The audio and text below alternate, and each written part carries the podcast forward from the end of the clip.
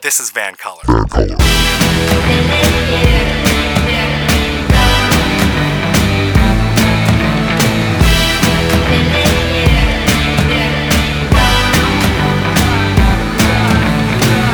Welcome back to This is VANCOLOUR. My name is Mo Amir, and our featured guest today is an independent media personality whose videos have garnered over 50 million views online. He has over 110,000 followers on social media. He's worked for the Canadian Taxpayers Federation, but he caused a stir in the BC Liberal leadership race when his candidacy was red lit, not allowed, by the party's leadership election organizing committee. He shares a birthday with me. He is the ever controversial Aaron Gunn Aaron. Nice to see you. It's great to be here, Mo, and to, to chat with you again. We're here again. We're going to yep. play career Russian roulette again. Hopefully, it works out like it did last time. I'm looking forward to it. I got to ask you the BC Liberal leadership race is over. And for people who don't know, the BC Liberals are kind of a coalition between federal liberals and federal conservatives.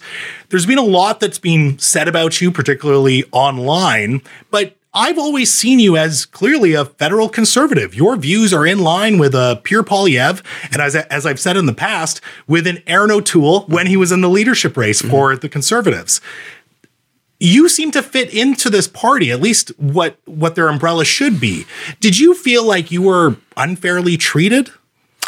Yeah, I think if you look how the rules were written on paper, I think 100% I was. I think you can look at at other candidates like Val Litwin, who who openly uh, went against the rules, and there were no consequences. How did he go against the rules? Well, he went again. We had to sign. So to join the BC Liberal leadership race, you had to sign a pledge that said that you would support whoever the eventual nominee was. Yeah. And of course, he came out with maybe ten days left in the campaign and said that he wouldn't do that, and there was no consequences. Hmm. You had obviously Kevin Falcon accused by pretty much, I think, every other campaign of signing up illegitimate members and running a kind of a, an unethical operation, if you will. And, and there were no consequences. To me, the thing you have to understand about the BC Liberal Party is that it's not a big tent party. It's a party of elites. It's a party of increasingly downtown Vancouver lawyers and big city developers. And if you don't play by their rules, if you don't attend the same cocktail parties that they do, and you don't, and you might go against the grain on, on certain issues, issues,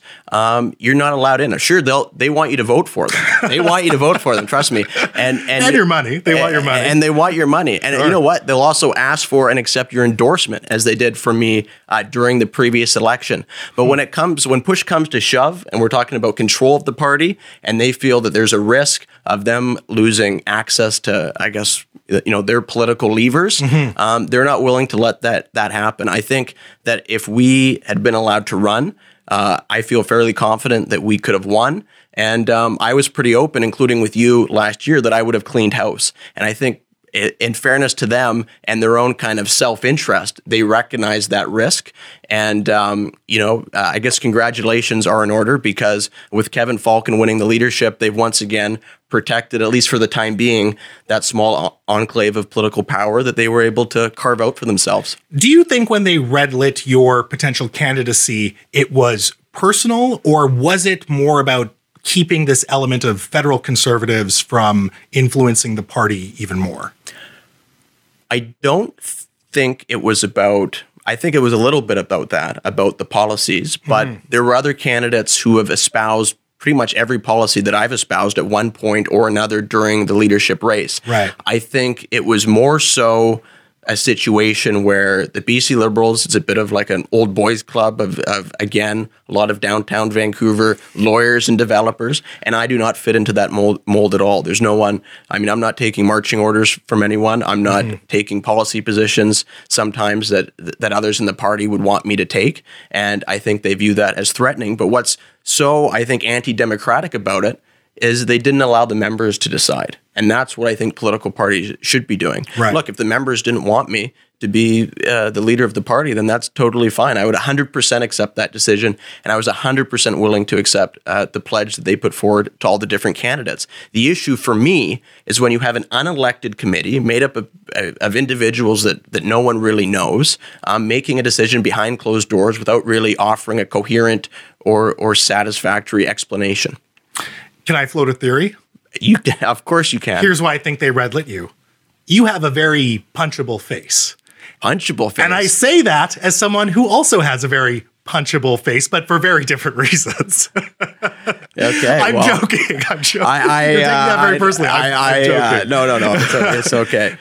a larger issue in the country here seems to be this issue with center right conservative parties. We're seeing it on a national level. Clearly, we're kind of seeing it here with the BC Liberals, where more moderates or people who are a little more center are trying to pull the party to a more progressive place. Uh, and they think that this will attract a, a general larger audience, particularly in urban areas. Whereas people on the right who are a little more conservative in this big tent, they want to double down on principles and, and their convictions, thinking that that's what they need to, to really bring in more voters. You're clearly on the right side.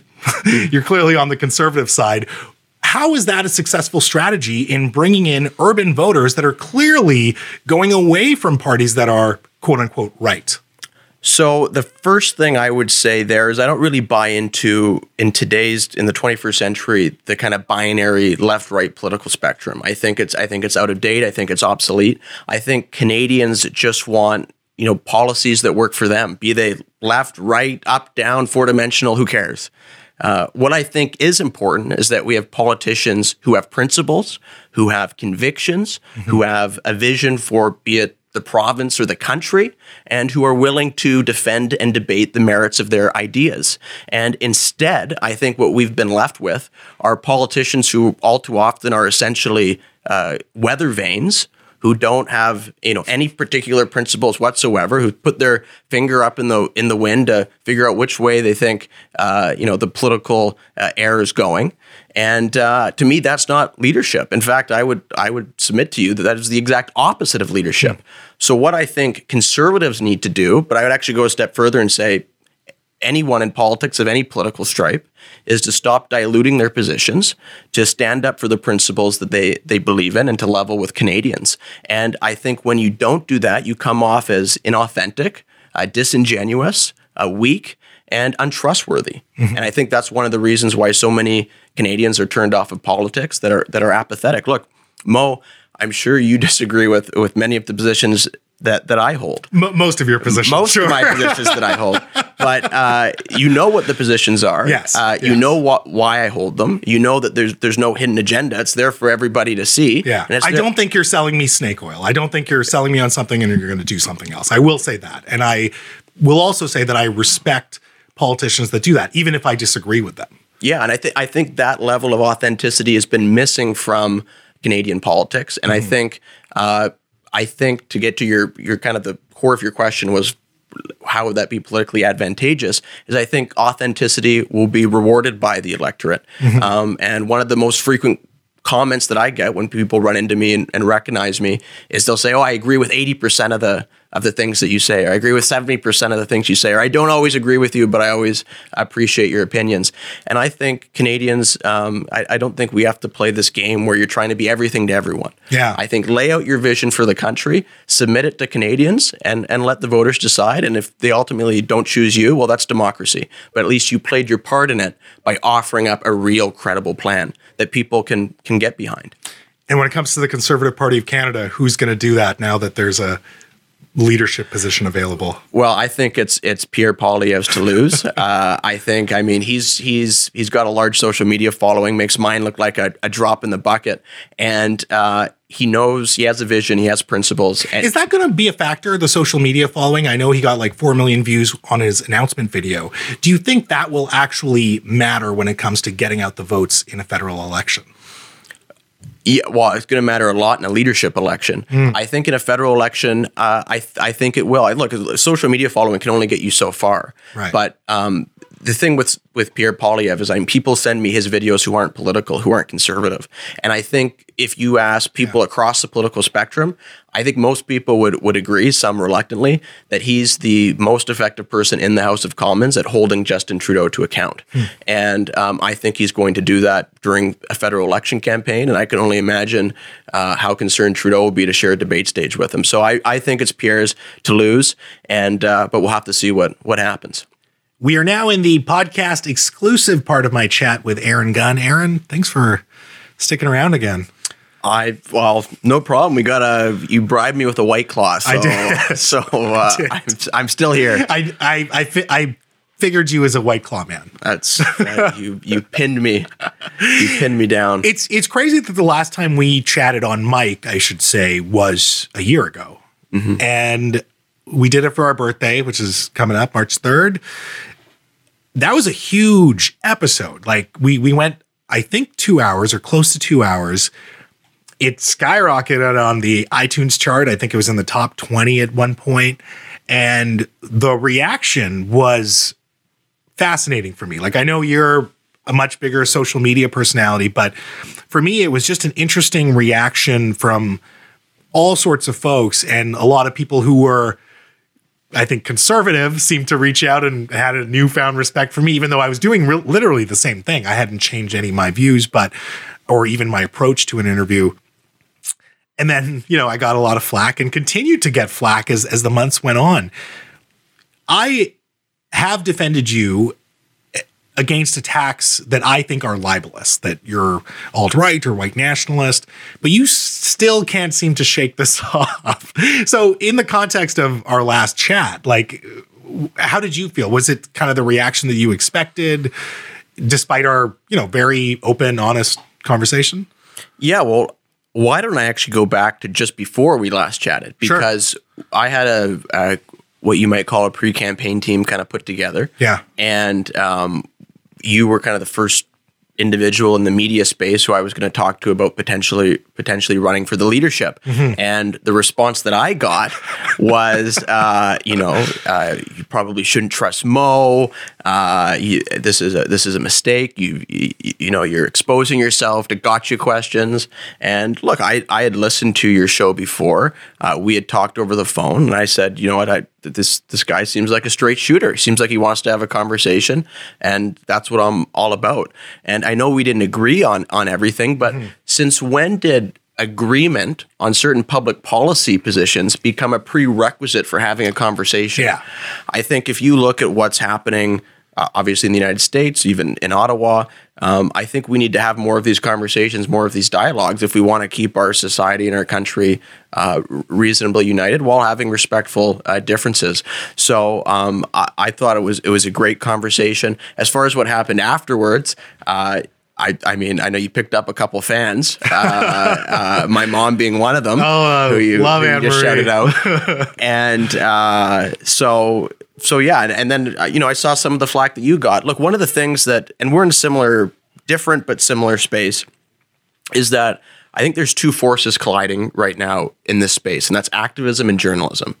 And they overlap sometimes but i think with activism um, you know you're trying to pursue a particular policy goal at the expense of, of of everything else. And you're almost you know part of your objective is to almost marginalize voices that are advocating something else. Where in journalism, your role is more to facilitate a political conversation. That doesn't mean abandoning your principles or your biases, but um, you know you're facilitating that conversation.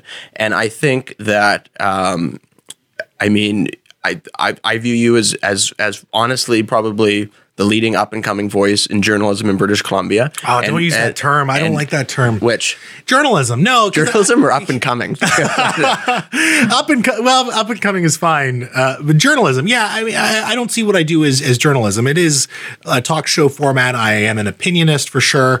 I mean, I have no obligation to not have bias. Like I'm not I'm not objective by any means. When it comes to interviews, I think I'm fair, right? When it comes to my actual personal relationships, I do disclose them on air so people know when I'm actually friends with someone off air. So, th- so there's different, um, you know, I, I just don't like the label. I, I some people have placed that on me. I just don't see myself as a journalist. But I, I going back to what you said about You're not really an activist either, though. You, you're in sometimes with i mean some some people i would never consider myself an activist but i think I certainly advocate for positions through my op-ed work Mm-hmm. and including on this show. But so, yeah not an not an activist. I- I, I think what what i'm getting at is like this idea of preconceptions that people have. Because i think that if most people listen to that conversation even if they disagree with everything you say or disagree with everything that i say they would say that that was a pretty fair conversation, and it was mm-hmm. premised around you being labeled certain things that I just didn't understand why you were being labeled those things. And I think we just chatted about how like the first 40 minutes of that podcast is me not not giving you the full court press, but really trying to figure out where your values and principles lie and trying to suss out whether you are a white nationalist or alt right. And I'll, I'll tell you right now, you wouldn't be here if I believed that you were. I literally wrote in in a, a Vancouver Is Awesome article that I just thought that you had a blind spot to systemic discrimination and racism. And now I don't want to get into that debate, but that doesn't mean you're a racist, right? Because a lot of people have a lot of blind spots. I, I just couldn't. I couldn't understand the backlash of people saying, "Ah, oh, you platformed this terrible human being," and I said, I just had a conversation with a guy who was clearly a mainstream conservative, and I don't know why that's bad or wrong or and I was getting it for months. I mean, you you saw it yourself as well. Yeah, and from real people, not just bot accounts, right? Yeah. Look, I I I would like to think that I'm I obviously have a social media following, and I think uh, I got that following by being an effective communicator of ideas, mm-hmm. conservative ideas. And if you are coming from the activist space where you you want to see your ideas implemented at all costs, you don't want to see effective uh, spokespeople or communicators right. from the other side. You want to see them have a small an audience as possible, and I think that leads to um, you know people supporting deplatforming or, or, or, or kind of marginalizing or, or, keeping those voices tucked away on, on a corner of the internet somewhere, um, not because they're radical, but because they present a, a threat to the ideas that they want to see implemented. Yeah. And that's why I do. I, I mean, I understand what you're saying, but you don't like the term journalism because kind of associating that with kind of the traditional hard news definition. Mm-hmm, exactly. But from a larger context of of you're not you're not pursuing uh, for example, if you, I used to work for the Canadian Taxpayers mm-hmm. Federation. That's an advocacy group. Yes. So you are an activist when you work for them. You're fighting for lower taxes, less waste, smaller government. Yeah. Um, and you when you're working for them you you're restricted in what you can say if you have a if you have a view that runs counter to that you can't go out and say right. it because you're a representative of the organization you're an activist whereas Mo Amir I mean you're an activist in the sense that you're an activist for everything that you believe in but you're not beholden to a certain set of ideas working sure. towards it you you want to have open and frank conversations and I believe 100% that if you were presented with new information that changed your mind uh, in real life, then like the on-air Mo Amir would also change his mind because yeah. you're an authentic individual. So that's that's what I meant by that. Well, I, I, can appreciate that. I just yeah, it was it was just an interesting moment in my, my journey and seeing the reaction. And I think it, it I don't want to take credit for anything because you have a great platform. It's very impressive, but it seemed to open up some doors for you in the in the mainstream as well. I saw like literally that fall that week, you were you were on NW and and we're getting a few calls or interviews. Oh, what I mean, I and I and I mean that because um and look, I I this is a short-lived leadership race, but I interacted with lots of different people in the media, and I really, I really think you're an up-and-coming star in, in, in BC, and I think Canada, should you decide to go you know, uh, go for on a national level. And I think it's because you facilitate these conversations in an honest, authentic way. Um, where it's not really these these cheap sound bites. You're looking to have these conversations, and I think you're uh, even even the people that uh, most of your your audience members, I'm sure that disagreed with me, still found the conversation interesting and insightful, so, yeah. if, if, provocative. Now we don't have to spend the rest of the time uh, shining my shoes. I appreciate that. but I do want to go back to this idea of this these labels that have continued to kind of dog you. Mm-hmm. We've seen them from prominent people. We're not talking about Twitter bots. We're talking about actual people, politicians, people in media, alt right, white nationalist. Again, if I had any inkling that you were those things, we would not be chatting. We are friends mm-hmm. off uh, mic as well. We would not be friends why are those labels still being tossed around? And at what point did they become libelous for you? Yeah, well, the first thing I'd say is is when it comes to some of those those labels. I mean, you threw up things like white nationalist. I don't think you'd be hard pressed to find a more kind of hideous or um, terrible accusation that you can make against somebody. And I think they're super serious, and and you, you shouldn't be th- throwing uh, accusations like that round with, without significant amount of evidence because I think those kinds of, I mean, that represents a absolutely disgusting, revolting viewpoint that has zero place in our society and zero place in Canada. Uh, so, um, and it, I mean, it's hard to think of an accusation that would be more reputation, uh, you know, more tarnishing to someone's reputation. So I, I, take them very seriously as far as being libelous and and pursuing legal action. I mean, there's uh, we're, we're, looking at it now. I will tell you the legal system is is complex and expensive to navigate. Yeah. And there's a there's a saying. It's almost like it's set up for elites. I mean, seriously. I mean, trust me. If I had a million dollars sitting in the bank, there would be a lot of defamation notices being fired out every every single week or month. Yeah. And but you know, there's some. I mean, Winston Churchill has that quote. Um, I, I, what is it? You can't throw a don't throw a rock at every barking dog or right. something along those lines. And it is it is big undertakings uh, when you have limited resources to to take on all these different um, these these you know Twitter posts and things like that. Yeah. And sometimes you just got to power through them and, and keep communicating and sa- and saying your piece. But you know, to your point, there are some pretty prominent people that we have served. I have served defamation notices before, like mm. to hmm. the, the mayor of Victoria, and uh, I think we probably will have to do so again because at a certain point you have to stand up and say enough is enough. Yeah. Uh, you know, this is this is my reputation. You can't go around um, uh, making these kind of grotesque, slanderous statements. Of which it's hard to imagine one that could be worse. Did you think that this, and I don't want to call it a reputation, but do you think these accusations, these labels that have kind of dogged you, do you think they played a role in being red lit to run for the BC Liberals or for their leadership, I should say?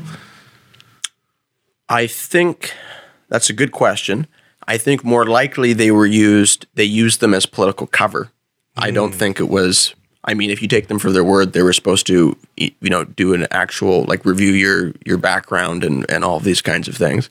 Uh, they didn't find anything of substance, so I think they hide they hid behind um, some of those accusations to, to to make it seem like I was someone I wasn't, or held views that I didn't, or or never have. Yeah. Um, more than that being the actual reason, I really do think the actual reason was, and I mean, I've talked to people, including on the Falcon campaign, who who thought that you know, the only person that could have credibly challenged Kevin Falcon for the leadership was our campaign, and they knew that if our campaign won, um, you know, they would lose their their access to power and their and their grip on on the party. So I mm think that that's that's insiders looking out for themselves. I think at the the very least, yeah, your candidacy posed this huge wild card, and in a game where you're trying to measure risk, it's just impossible to to figure out because either yeah, you would win in a landslide, or maybe you would you would get swept. Like I, am not saying you would. I'm just saying it's it's an experiment. It's never been done before where someone like you has entered uh, the political arena like this. And it sounded like I, I, know through conversations that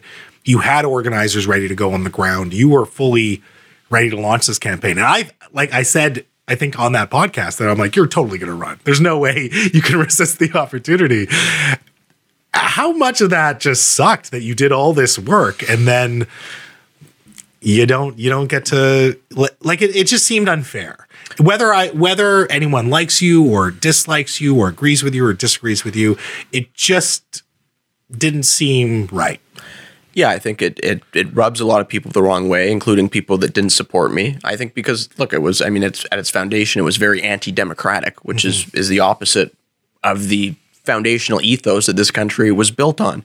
Uh, it sucked. It was a shock. We we assumed. I mean, let, us not forget that the excuse they used was my stance on reconciliation when the only indigenous person in the race actively supported my participation in it. Well, and, it seemed it seemed like the and I don't want to debate the context or the actual argument that you were making in those tweets that got you quote unquote red lit.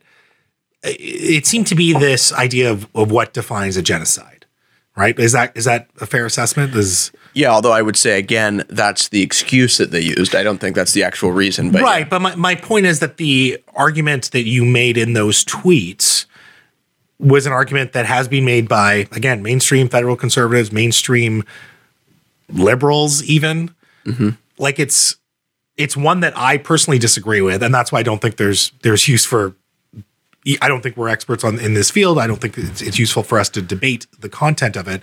But I'm just saying that that opinion has been out there, and there's several mainstream people who are in political office who have made that and haven't been really called out on it or disqualified from running for political office in the same way. Oh, I'm sure uh, probably a majority or a good number of BC Liberal MLAs would agree with that opinion. Virtually everybody did until probably 10 years ago. Mm. And uh, to your point, I'm sure almost all federal conservatives do, and they would they would say so openly. It's not it's not a um, it's not a disqualifying uh, stance for sure for sure to say Canada is not a genocidal state. And I know we disagree on it. We don't have to get into it. But um, again, I just go back to the fact that there's an Indigenous person in the race who yeah. you know, who who knew has, has seen my everything that I've said and doesn't agree with everything, but says, you know, I know this person, I, I like him, he's a good guy, he should be allowed to run. And then you still you have an unelected committee of LEOC who then none of whom are Indigenous who then block me based on that issue. And I, I think it's it's just so outrageous. Um, now, I was your your original question was uh, uh, I can't even remember now, but just uh, still on on this topic. Yeah. What, I mean, and this kind of ties into what we were talking about earlier about even me getting continued to get flack for just talking to you in what I thought was a very fair way, in, in a way that I did push back against some things you were saying, but was just a conversation there was a municipal politician who was like just tweeting at me relentlessly about how I, I know the one. about how I could have you on the podcast when you had expressed this view that supposedly got you red lit from the BC Liberal leadership race. And I really just ignored it. And I said, first of all, like, I'm not going through the guy's Twitter history. Listen, what I saw, I, you know, yes, I dis- I absolutely disagree with the view that, that you had expressed, but um, you know, at the end of the day, a lot of politicians have have expressed this view, and this would disqualify me from ever talking to a lot of people who are in public office. And then a, a, fan, a Twitter follower of mine, who is very much on the left, sent me a tweet from this municipal politician literally expressing the same opinion that got you disqualified that this municipal politician is giving me flack for. And he was saying the same thing a year ago. And, and that's where I just was like, oh, none of this is about what you believe in or principles or like your actual opinions even. It's it's just this weird game of flexing and I don't know, trying to get one up on each other. I, I don't know. I, I, like I don't understand the some I don't understand the motivation behind someone who wants to cancel someone else when publicly they've literally done the same thing. You know what I mean?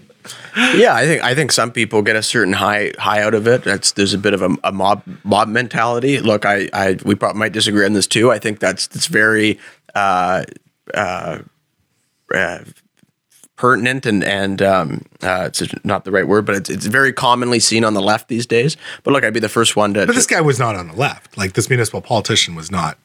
He's not on the left. No, I'm pretty oh. sure they're like a BC liberal, like center. They're center. Oh, okay, okay, yeah. okay. Well, uh, left of me, but um, not that I, I'm a big fan of the binary political spectrum.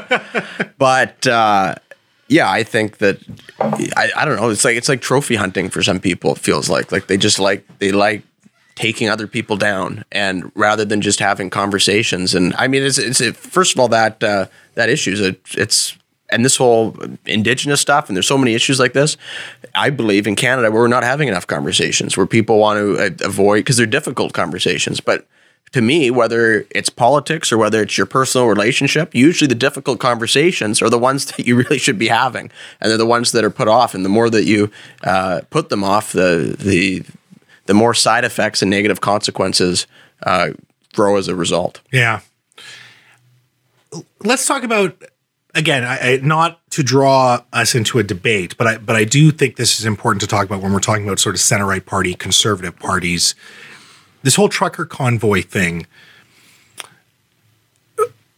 whether you agree with it disagree with it i mean we can we've all seen that there are ugly elements of it and certainly this is now being politicized on another level where it's like not even about the trucker convoy. It's about oh you you support the trucker convoy you are now a terrible person kind of devoid of context and again i don't like it i i think you could have seen this from a mile away uh, I'm obviously pro mandate, so I don't agree with the protest at all. I certainly don't agree with some some of the elements that we've seen in it.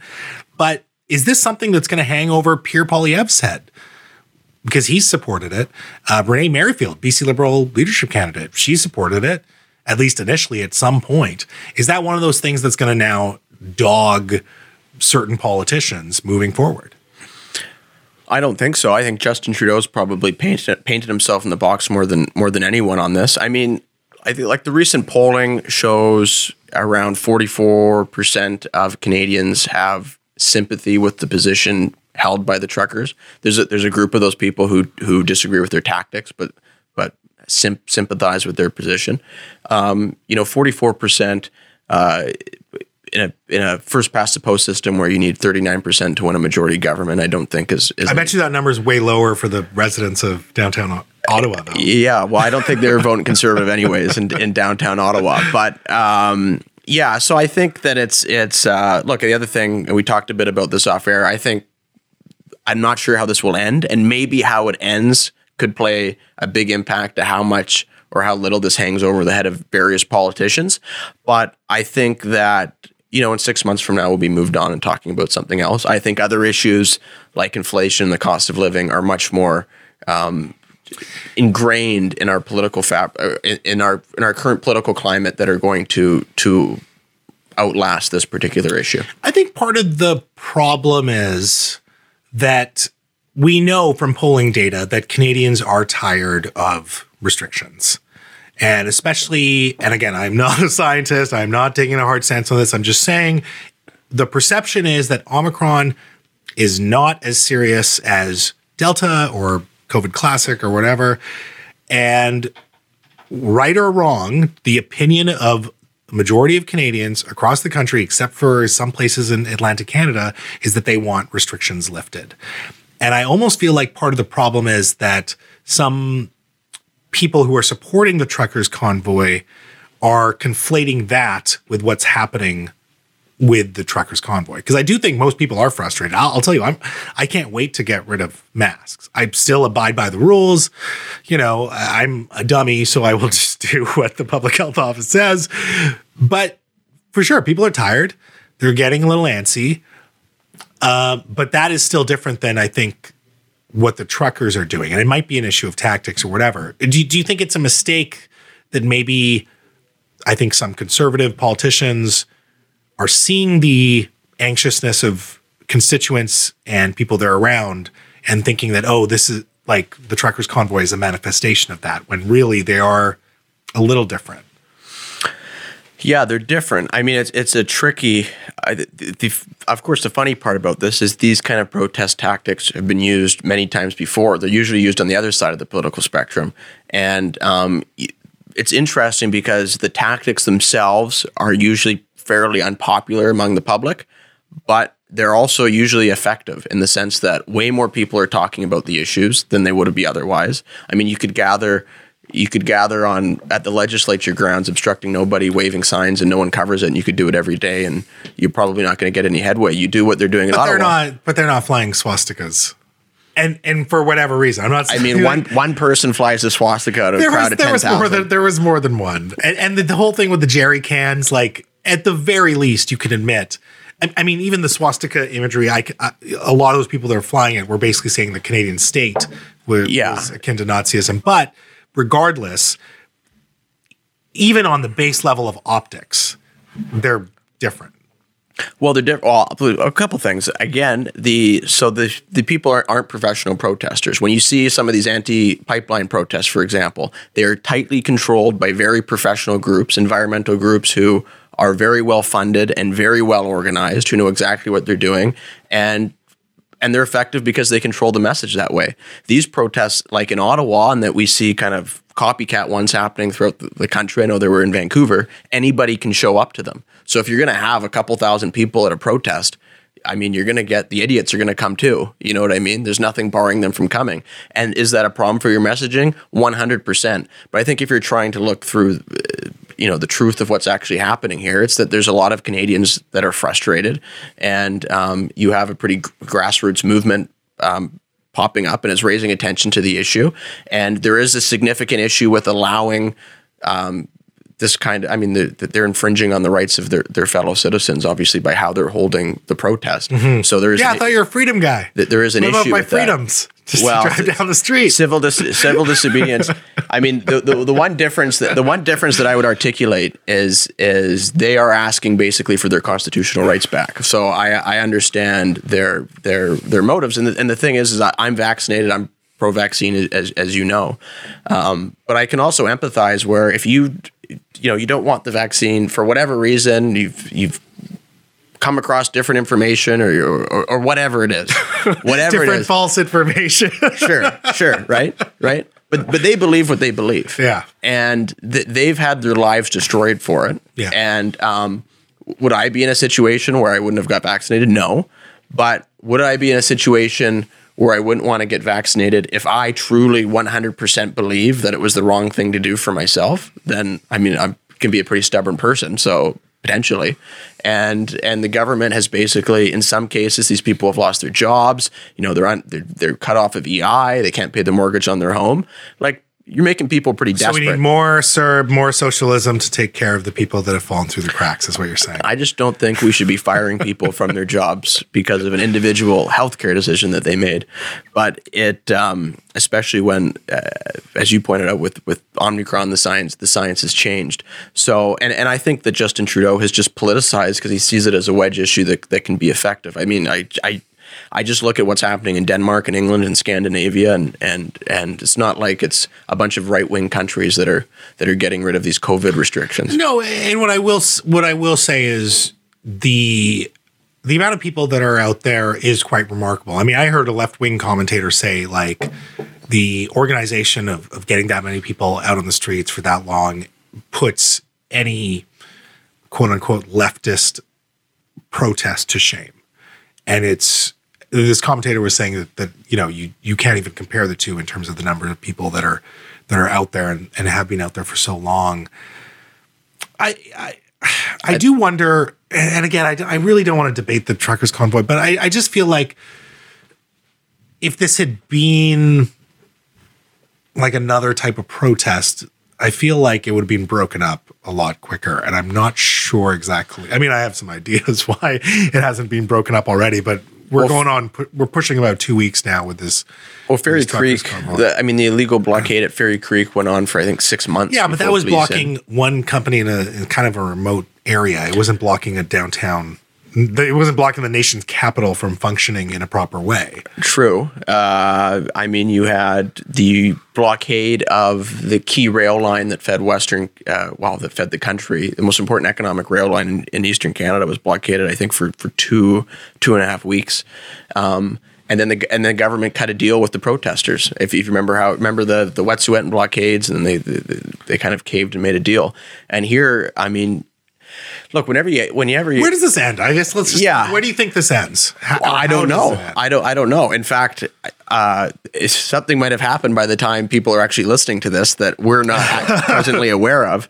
I just I, want you to make a wild prediction, and you're going to be terribly wrong, and, and it's on record. Look, what, what I would say, in, in my limited life experience, whenever you have a a very sides have invested so much in in their position. Like the protesters have, some of them have driven from BC and have been camped out in a pickup truck for for two weeks. And you have a, a prime minister that said what he said.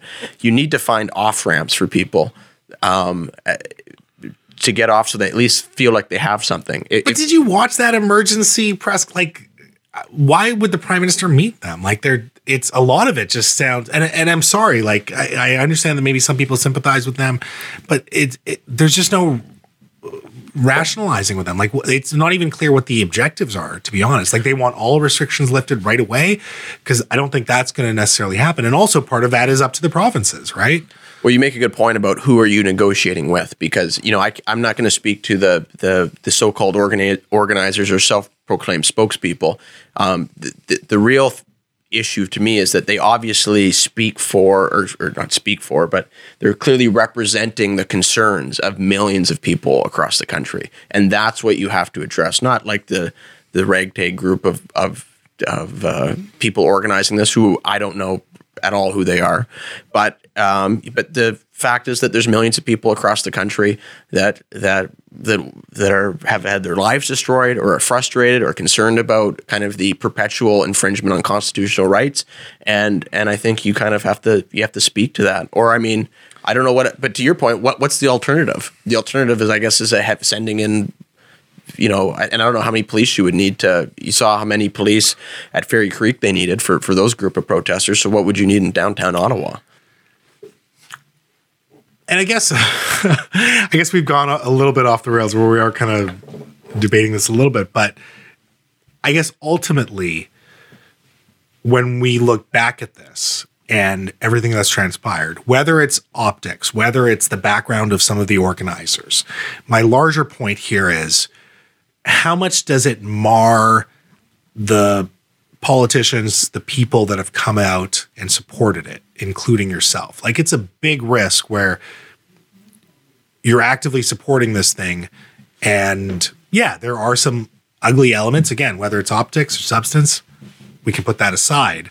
But there are some ugly elements that can absolutely be used against you, or Pierre Poilievre, or Renee Merrifield, or whoever. Yeah, I think. Well, I I mean, two things. I mean, one, from a more practical level, um, because you've had mainstream conservative politicians stake out very clear positions on this issue. I don't think there's a huge amount of risk for for somebody like myself. Uh, secondly, I think for those politicians, um, I, I, yes, there's there's there's fringe or radical people amongst the ten thousand people that are gathered there. It's the same with every protest movement. I think most Canadians see through that. I'm sure if the CBCs started to do some investigative journalism on the thousands, hey, hey. the thousands of people at uh, I'm on the Mountain, CBC, sir. We will not disparage the CBC on this show. I, I'm sure there's some some Marxist communists among their ranks, and and I wouldn't if you have a genuine open protest, you're going to get all sorts of people are going to show up, yeah. and um, so I, I, I don't think uh, I I don't think the short answer is I don't think it's going to damage them, and the other thing is I think they're on the the momentum is on their side in the sense that look whenever well do you think there's going to be mandates and, and COVID restrictions in, in two years? I think that's separate. I think that's almost coincidental. I, I think in terms of momentum, we have to be talking about public opinion. I don't like again, I think there's a conflation between just tiredness of the restrictions versus how many people actually support the truckers convoy in Ottawa. But yeah, I mean that, that that's the trick. That's the tricky part to, to disentangle um, yeah. because the truckers protest is you know put aside what what some of the the fringe elements might say. It's it's mainly there to get rid of. I'm sure if the vaccine mandates went, 99% of people like that's that's that's what they're there for. And I think that and that's why they're supported by a third of the population. And I think most people would argue, I think including politicians who support mandates, that in six months they expect, no matter where you are in the political spectrum, you probably expect those mandates to be gone. So I think from a long term perspective or a medium term perspective, I don't think that issue uh, is going to hang over the heads of these politicians, barring some dramatic change in the trajectory of, of COVID. Mm-hmm. Uh, and I've definitely stopped making predictions based uh, on the uh, the trajectory of this uh, disease. Let's talk about Pierre Poilievre a little bit and what that means for British Columbia. I feel like if Pierre Poilievre becomes the leader, and you do have this, if if he continues, you know, from what we've seen in recent history, this this campaign of you know, being very uh, firm in conservative stances and being this almost poster boy for conservatism. Is that going to translate into affecting the BC Liberals and how they start approaching their talking points? So I do think so, but uh, not sure if it's in the way that that maybe you you were implying. What I think is going to happen is I think Pierre Poilievre is likely to win the Conservative Party leadership. I think it's his to lose. Mm-hmm. And I think his election, especially if he becomes prime minister, but just simply by becoming leader, it will lead to a a reorientation of the political landscape and a a more clearly defined conservative versus non-conservative option and uh, liberal option or whatever. The problem that's going to pose for the BC Liberals is they've been traditionally trying to straddle that divide, a divide that, in my opinion, in like the late 90s when the parties came to prominence, was a lot easier to do. Now you have someone, you know, the BC Liberal Party has hardcore Justin Trudeau people in it, yeah, and supposed to have hardcore Pierre Poilievre people in it, and that's the only way that that's their that's their vision for their electoral coalition. Well, if you have those two individuals going head to head, representing basically polar opposites of the political system, how do you possibly hold that together? And in my opinion, um, you won't hold it together. And to be honest, the I believe Pierre Poilievre will will rile up conservatives um, to such an extent that people will kind of demand to have that option available to them as well provincially um, hmm. uh, what one might consider. You love this guy. This is Pierre? your guy. I mean, uh, look, I, I it, it, goes back to what we were talking about during the, the television portion. Is yeah. he he knows he knows where he stands.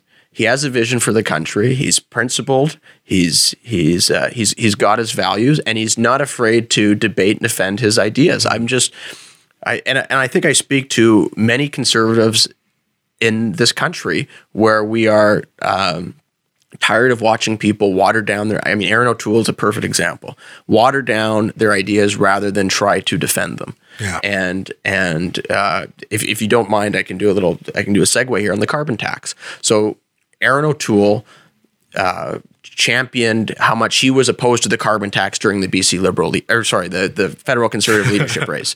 He was the true blue conservative. Yeah. That was Erin O'Toole. So then he gets a whole bunch of people's votes, including including myself, versus Peter MacKay, who mm-hmm. was either pro carbon tax or or at a softer position on it. Yeah. Then as soon as he becomes leader, he flip flops, does a big speech about how the party needs to change and moderate, and, be, and introduces essentially a carbon tax of his own. I would a- argue actually a worse version. It was uh, just a very complicated scheme. It was a bureaucratic. It was an unnecessarily bureaucratic version uh, of of the carbon tax. So put aside what you may think about the carbon tax. Here's an individual who clearly, I, I mean, I, I, don't know who he's lying to. He's either lying to the to the the base of the party to get their vote and then flip flop, and then maybe he's going to flip flop back on something else. Yeah. Or is he, um, it, or does he believe that the carbon tax is a bad policy for Canada, was genuine during the leadership race, but then is simply willing to propose a solution uh, that he thinks isn't in Canadians' best interest, but will help him in the election. Right. And to me, either of those scenarios is is not what people want to see in their in their politicians. And I, and I think uh, that's why ideologically we are friends and can have conversations because because I don't think anything irritates me more than that. And and of course, you know, Trudeau is the king of this, where he'll go march with Greta, and then you look at what they've actually done on climate change, and it's very little. Or you know, he'll take a knee at uh, the BLM protest, and then has he done anything to address systemic racism or racial equity? No, of course not. Right? Like it's it's this idea of like it, like I said on the television portion, I, I much rather respect someone who tells me exactly what they're going to do, what they're about, and whether they're on my side or not. That's what I can expect them to do, as opposed to okay, what are they? What are they really going to do? yeah, I, I, just think it's it's I don't know, and it could be my background at, at like the Taxpayers Federation, but look, I, will tell people right now listening, if people are considering a career in, in politics or even media right now, it's not a it's a, not a super stress free, lucrative uh, uh, career offering. Sure. And uh, there's lots of other things you can do. So if you're going to get into it, you would think you'd be getting into it because you really believe in what you're saying, yeah. and that you really believe that it's in the best interest for the country, the province, or your city, or wherever you're advocating for. Yeah. So to see people just flip flop all over the place, clearly because their only objective is is to attain political power or Erin O'Toole. I, I, don't know. He said a childhood dream to be prime minister or something like that. So I just have I just have so little time and respect for that, and and I much rather have a, a genuine debate. And I agree with you. There's people on the left um, uh, that uh, I mean, you have people like Andrew Yang and stuff in the states that that put forward interesting ideas that clearly um, believe them and articulate them and are mm-hmm. consistent over time. And um, uh, and I've got just so much more respect for that. And I just I I can't stand this this kind of fake virtue signaling. Uh, you're just you're just stomping all over Erin O'Toole's dreams, Aaron. Wow. Well, obviously, I wasn't the only conservative who who thought that. Uh, seeing that the how the conservative caucus voted. I wanted. To, I mean, we're almost we're almost we have to wrap up here soon, but I, I want to touch on this idea of this big tent being untenable anymore. And you and you brought up this really interesting thing about how the BC Liberals are going to have people who are really high on Trudeau, and then they're going to have some people who are really high on Poilievre, and those two are going to be continuing oh. their battle, but now you know leader to leader. When when you describe that, I just realized like we have as a culture, as a country, similar to Americans as well, become so much more polarized. Right. So why like why why are we so polarized and, and why are we so polarized across these lines because you and i have, have, talked about how sometimes you know it isn't about left or right it is about elitism versus populism what is happening where a party like as you've just kind of outlined a party like the bc liberals is somewhat untenable because the same core supporters that you had before are now really at odds with each other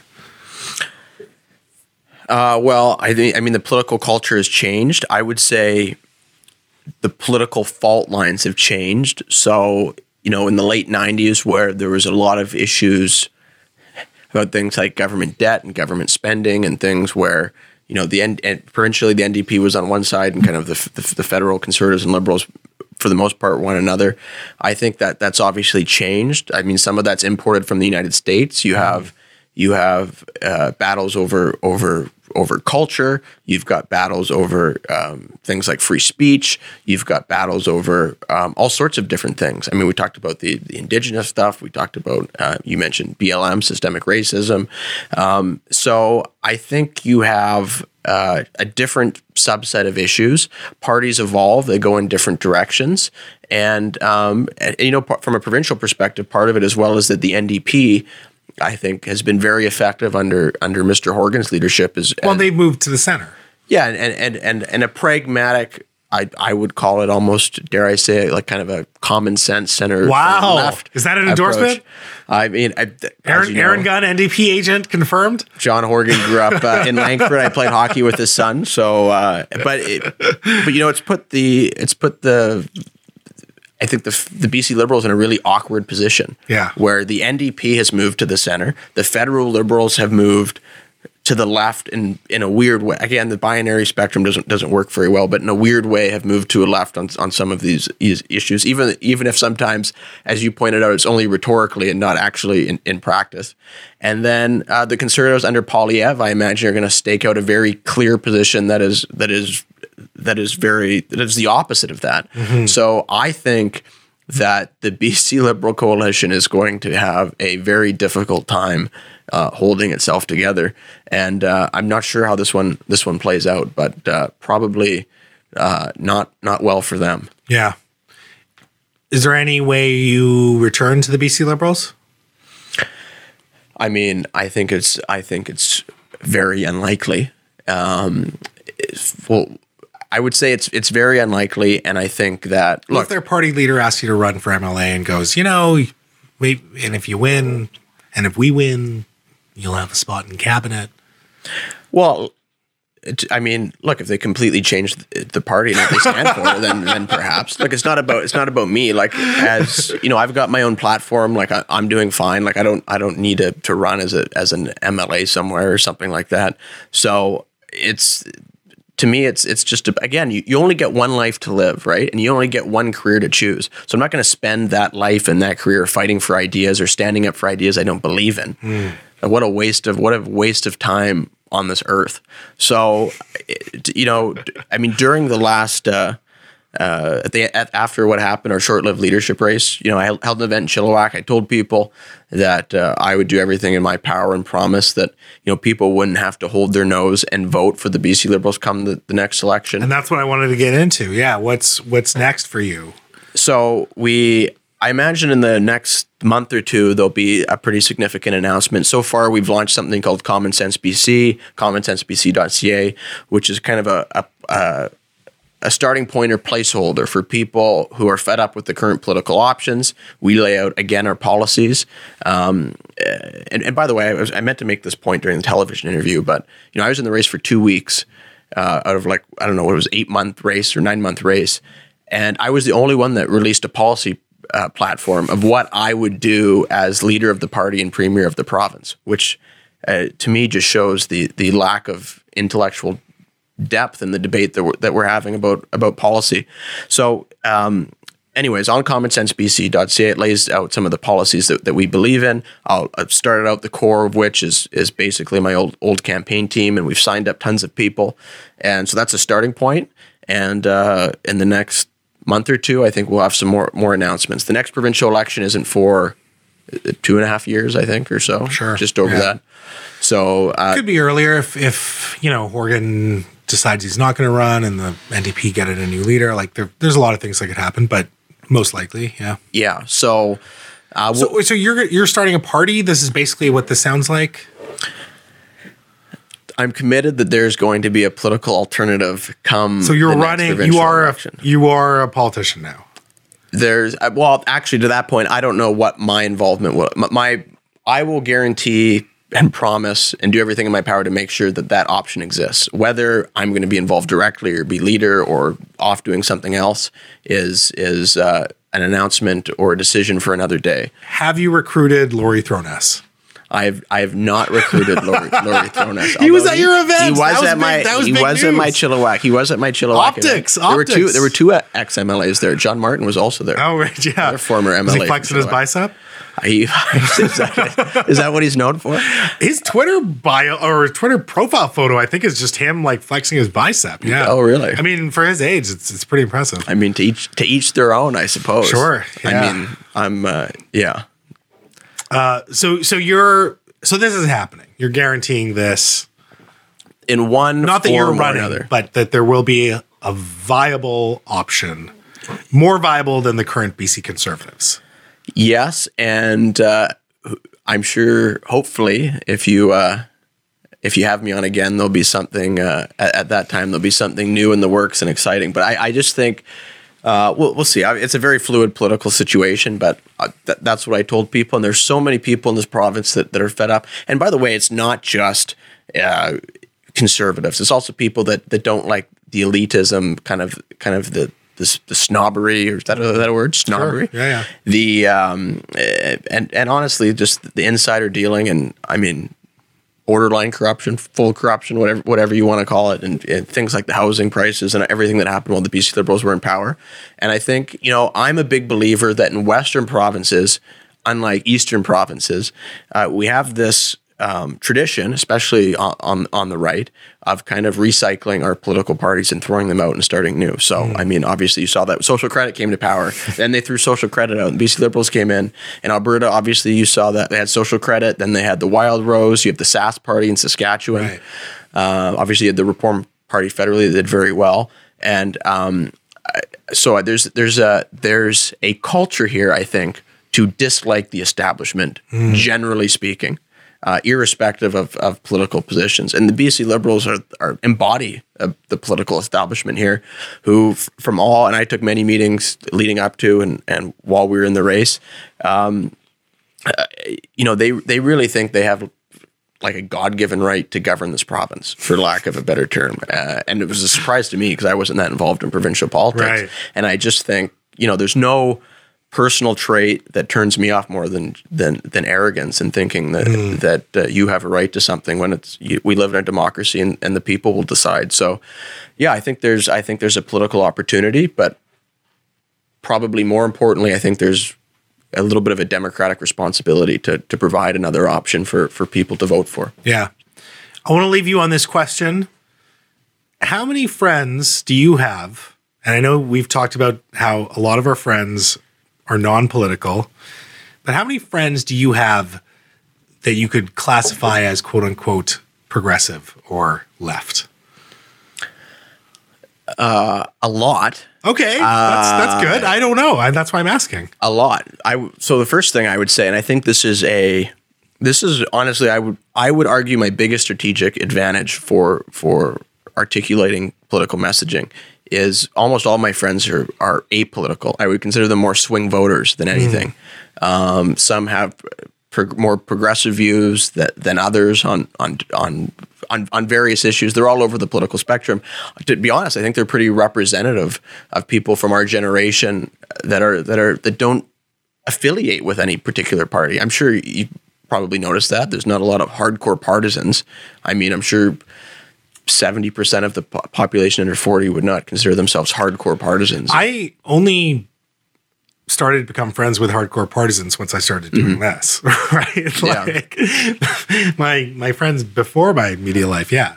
Yeah, look, no, I non-political. I've, I've got lots of friends that have you know have as I'm sure you do that have strong views on on on certain social hot button social issues yeah. and, and, stuff that we all grew up in. But for for most issues, one of the things I absolutely love about this country and I think is a huge opportunity is that unlike the United States, for example, is there are so many people broadly speaking in the middle who are open to hearing new ideas, right. new positions on different sides that are not like I'm on team blue or I'm on team red, which I feel like you see in the United States.